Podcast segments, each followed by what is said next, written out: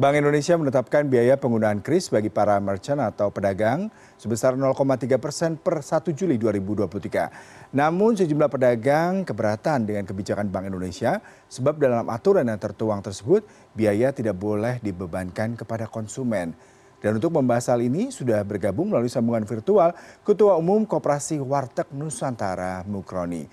Selamat pagi pak mukroni. Terima kasih sudah bergabung bersama kami pak selamat pagi mas yuda. Iya pak bagaimana reaksi anda melihat kebijakan kontroversial bank indonesia yang memungut biaya tiga persen atas penggunaan kris pak?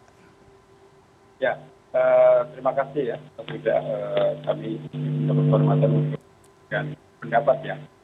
Pertama bahwa pada dasarnya pedagang itu kalau dalam posisi usahanya bagus tentunya kita akan memberikan macam support atau bantuan pada digitalisasi karena itu merupakan satu kebutuhan. Yang kedua, kita harus melihat kondisi ekonomi, Mas Suda, bahwa kondisi ekonomi usaha kecil ini masih belum pulih. Yang ketiga, tentunya dengan kondisi ekonomi yang belum pulih, berapa persen pun tentunya kami akan keberatan gitu kan karena dengan kondisi seperti ini kami mengharapkan semua komponen membantu agar pemulihan ekonomi bagus gitu ya. Yang keempat, ya tadi kalau kondisi ekonominya sedang kayak begini tentunya kami akan berusaha kan tidak membantu tapi untuk sementara tidak diberlakukan. Apa itu? Persentase kepada beban kepada kami sebagai pedagang warteg. Saya jawab Pak Mas Suda. Iya, Itu ada empat poin yang terus terang kami kemukakan dengan kondisi ekonomi yang stabil ini. Pak Mukroni kalau saya garis bawahi yang paling utama adalah kondisi ekonomi saat ini yang belum pulih ya Pak, terutama pasca pandemi. Lalu bagaimana dengan transaksi sejauh ini di warteg Pak? Apakah memang sudah ada para pedagang warteg yang menggunakan kris dan kemudian bagaimana respon mereka terhadap penggunaan sejauh ini Pak sebelum adanya kebijakan kenaikan pajak yang dibebankan kepada para merchant ini Pak? Ya, sebenarnya kami dengan digitalisasi pembayaran membantu ya. Cuma tadi sekarang ini konsumen atau pelanggan kami kan menengah ke bawah, sudah dari pedagang asongan, terus ojol, terus serabutan ya, pegawai serabutan, karyawan serabutan, guru serabutan, dan lain-lain. Mereka itu kan mendapatkan itu tunai, Mas Juga ya. Jadi mereka mendapatkan harian, terus seperti apa itu pedagang asongan dia mendapatkan dari pelanggan, eceran dan sebagainya. Jadi banyak dari mereka itu masih tunai mas Suda. Jadi ya sementara kita akan apa istilahnya dengan kondisi ekonomi seperti ini ya masih masih sebagian besar pembayaran itu masih tunai belum tunai.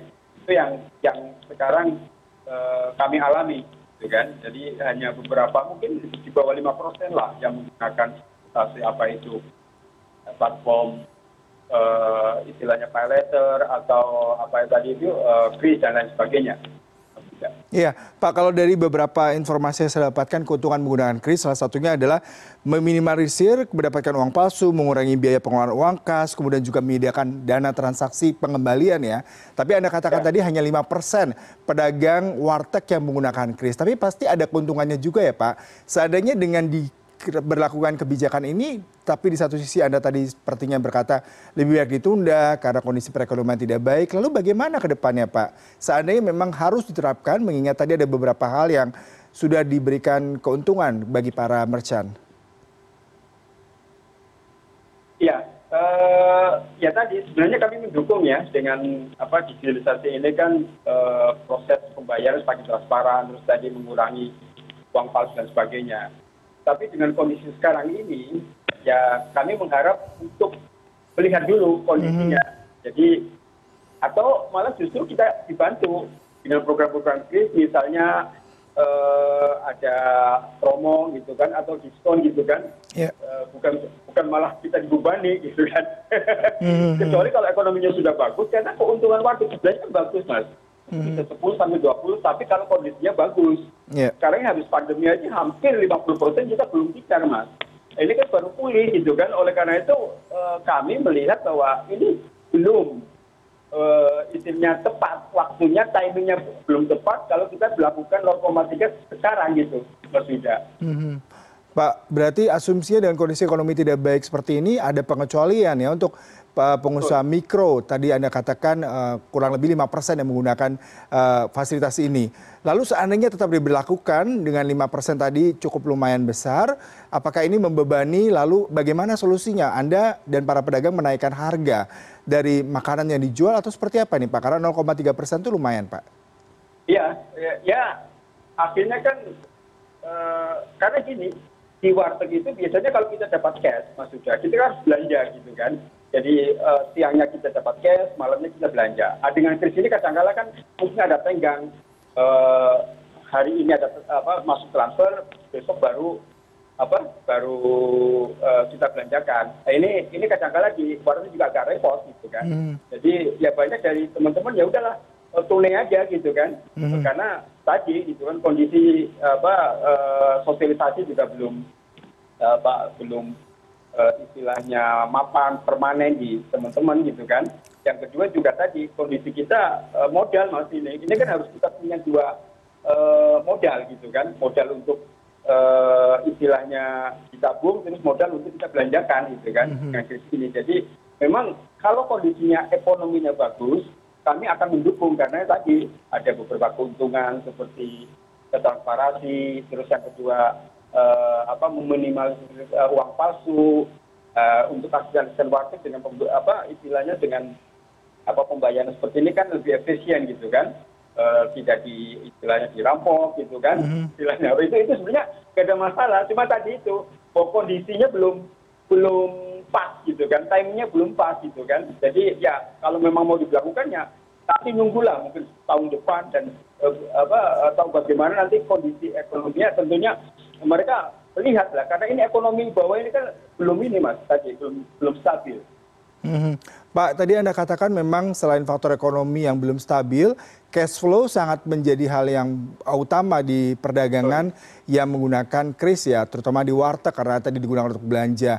Adakah dari 5% tadi yang mengeluhkan terkait dengan uh, bagaimana sistem kerja daripada kris ini Pak, sehingga mungkin perlu dievaluasi, dari Bapak katakan ditunda, dan apakah ini berpengaruh ya terhadap bagaimana nanti proses jual beli di warteg, Pak? Ya, uh, tadi Mas mungkin uh, penyempurnaannya misalnya dapat hari ini, ah, kita bisa mengambil hari ini gitu kan. Mm -hmm. Jadi tadi uh, apa uh, cash flow-nya gitu kan untuk menjadi agar kita cash flow itu uh, bisa dibelanjakan gitu. Yang kedua tadi uh, ya artinya dari perbankan memberikan macam promo ya. Kan bisa di bundling misalnya. Kalau uh, apa membayar kris ada diskon atau sebagainya. Nah, nanti kan perbankan bisa mempromosikan gitu kan program-programnya apa itu yang lain gitu kan. Ada asuransi ada program apa. Karena ini juga akan uh, apa uh, ada keturunannya gitu program hmm. perbankan. Karena teman-teman ini kan bukan hanya sekitar kris saja. Oh ya saya nabung di bank salah satu bank A gitu kan. Ternyata ada beberapa fasilitas sebenarnya ini kan sebagai alat promo gitu dari perbankan gitu sehingga pelanggan juga ataupun eh, pedagang apa mendapat keuntungan tapi bukan menjadi beban dari apa itu biaya-biaya tersebut. Berarti uh, Bapak sendiri sudah melihat ini akan menjadi beban ya Pak terhadap merchant warteg ke depannya terutama terkait dengan uh, sistem uh, mendapatkan uangnya gitu ya karena butuh waktu dua hari kemudian juga cash flow sendiri. Idealnya seperti apa sih pak sistem pembayaran di warteg? Apakah tetap konvensional sementara di satu sisi uang digital itu sebuah keniscayaan pak Iya, uh, tadi seperti saya, uh, kami sampaikan bahwa sebenarnya ini kita mendukung gitu kan dengan digitalisasi tadi ada mengurangi apa pemalsuan uang, terus kita juga tidak uh, apa istilahnya Eh, menumpuk gitu ya atau eh, memegang uang uang itu karena memang kalau malam juga rawan juga. Tetapi tadi penyempurnaannya bagaimana kalau misalnya kita mendapatkan transfer langsung bisa kita ambil itu satu. Yang kedua mungkin tadi lah 0,3 ya kalau dihitung-hitung lagi berapa gitu. Kalau bisa diminimalisir gitu kan untuk keringanan sebagai pedagang. Terus yang ketiga bahwa kondisi ekonomi sekarang ini yang belum pulih ya tadi ditangguhkan dulu untuk melihat kondisi ke depan itu mas. Kalau misalnya sudah pulih bagus ya. Sebenarnya untuk hitung hitungan itu kita ini pedagang itu kalau ramai mas itu untungnya itu agak agak lumayan. Tapi kalau kondisi ekonominya belum pulih ya tadi masyarakat kadang-kadang kita kan nggak jual apa dijual nggak laku nah, itu akan e, menjadi beban juga gitu kan. Nah, apalagi nanti ditambah dengan 0,3 ini ini kan uh, sangat membebani kami hmm, ini yeah. uh, Mas Yuda. Ya, Pak terakhir singkat saja harapan Bapak seperti apa? Apakah memang kebijakan ini harus ditunda, terutama mungkin buat merchant ataupun pedagang makanan di warteg, ataukah memang harus disesuaikan dengan tadi beberapa benefit yang mungkin harus uh, diberikan kepada para pedagang, kemudian juga sosialisasi. Seperti apa Pak? Ya, untuk programnya kita mendukung ya Mas Yuda ya, program ini mendukung. Cuma tadi uh, pembebanan ini ya kalau uh, kami mohon Eh, menyampaikan tidak dulu lah gitu kan. Eh, terus kalau misalnya alternatif kedua tidak ya beban itu ya eh, istilahnya bisa mengeringankan lah para pedagang sehingga bisa pedagang itu sekarang bisa pulih usahanya atau apa dagangannya agar apa omset terus pelanggan daya beli masyarakat bisa tumbuh sehingga kita juga usaha dengan baik itu mas yuda yang kami harapkan. Baik terima kasih untuk perbincangannya pak mukroni selaku ketua umum koperasi warteg nusantara. Selamat pagi pak. Selamat pagi. Ya.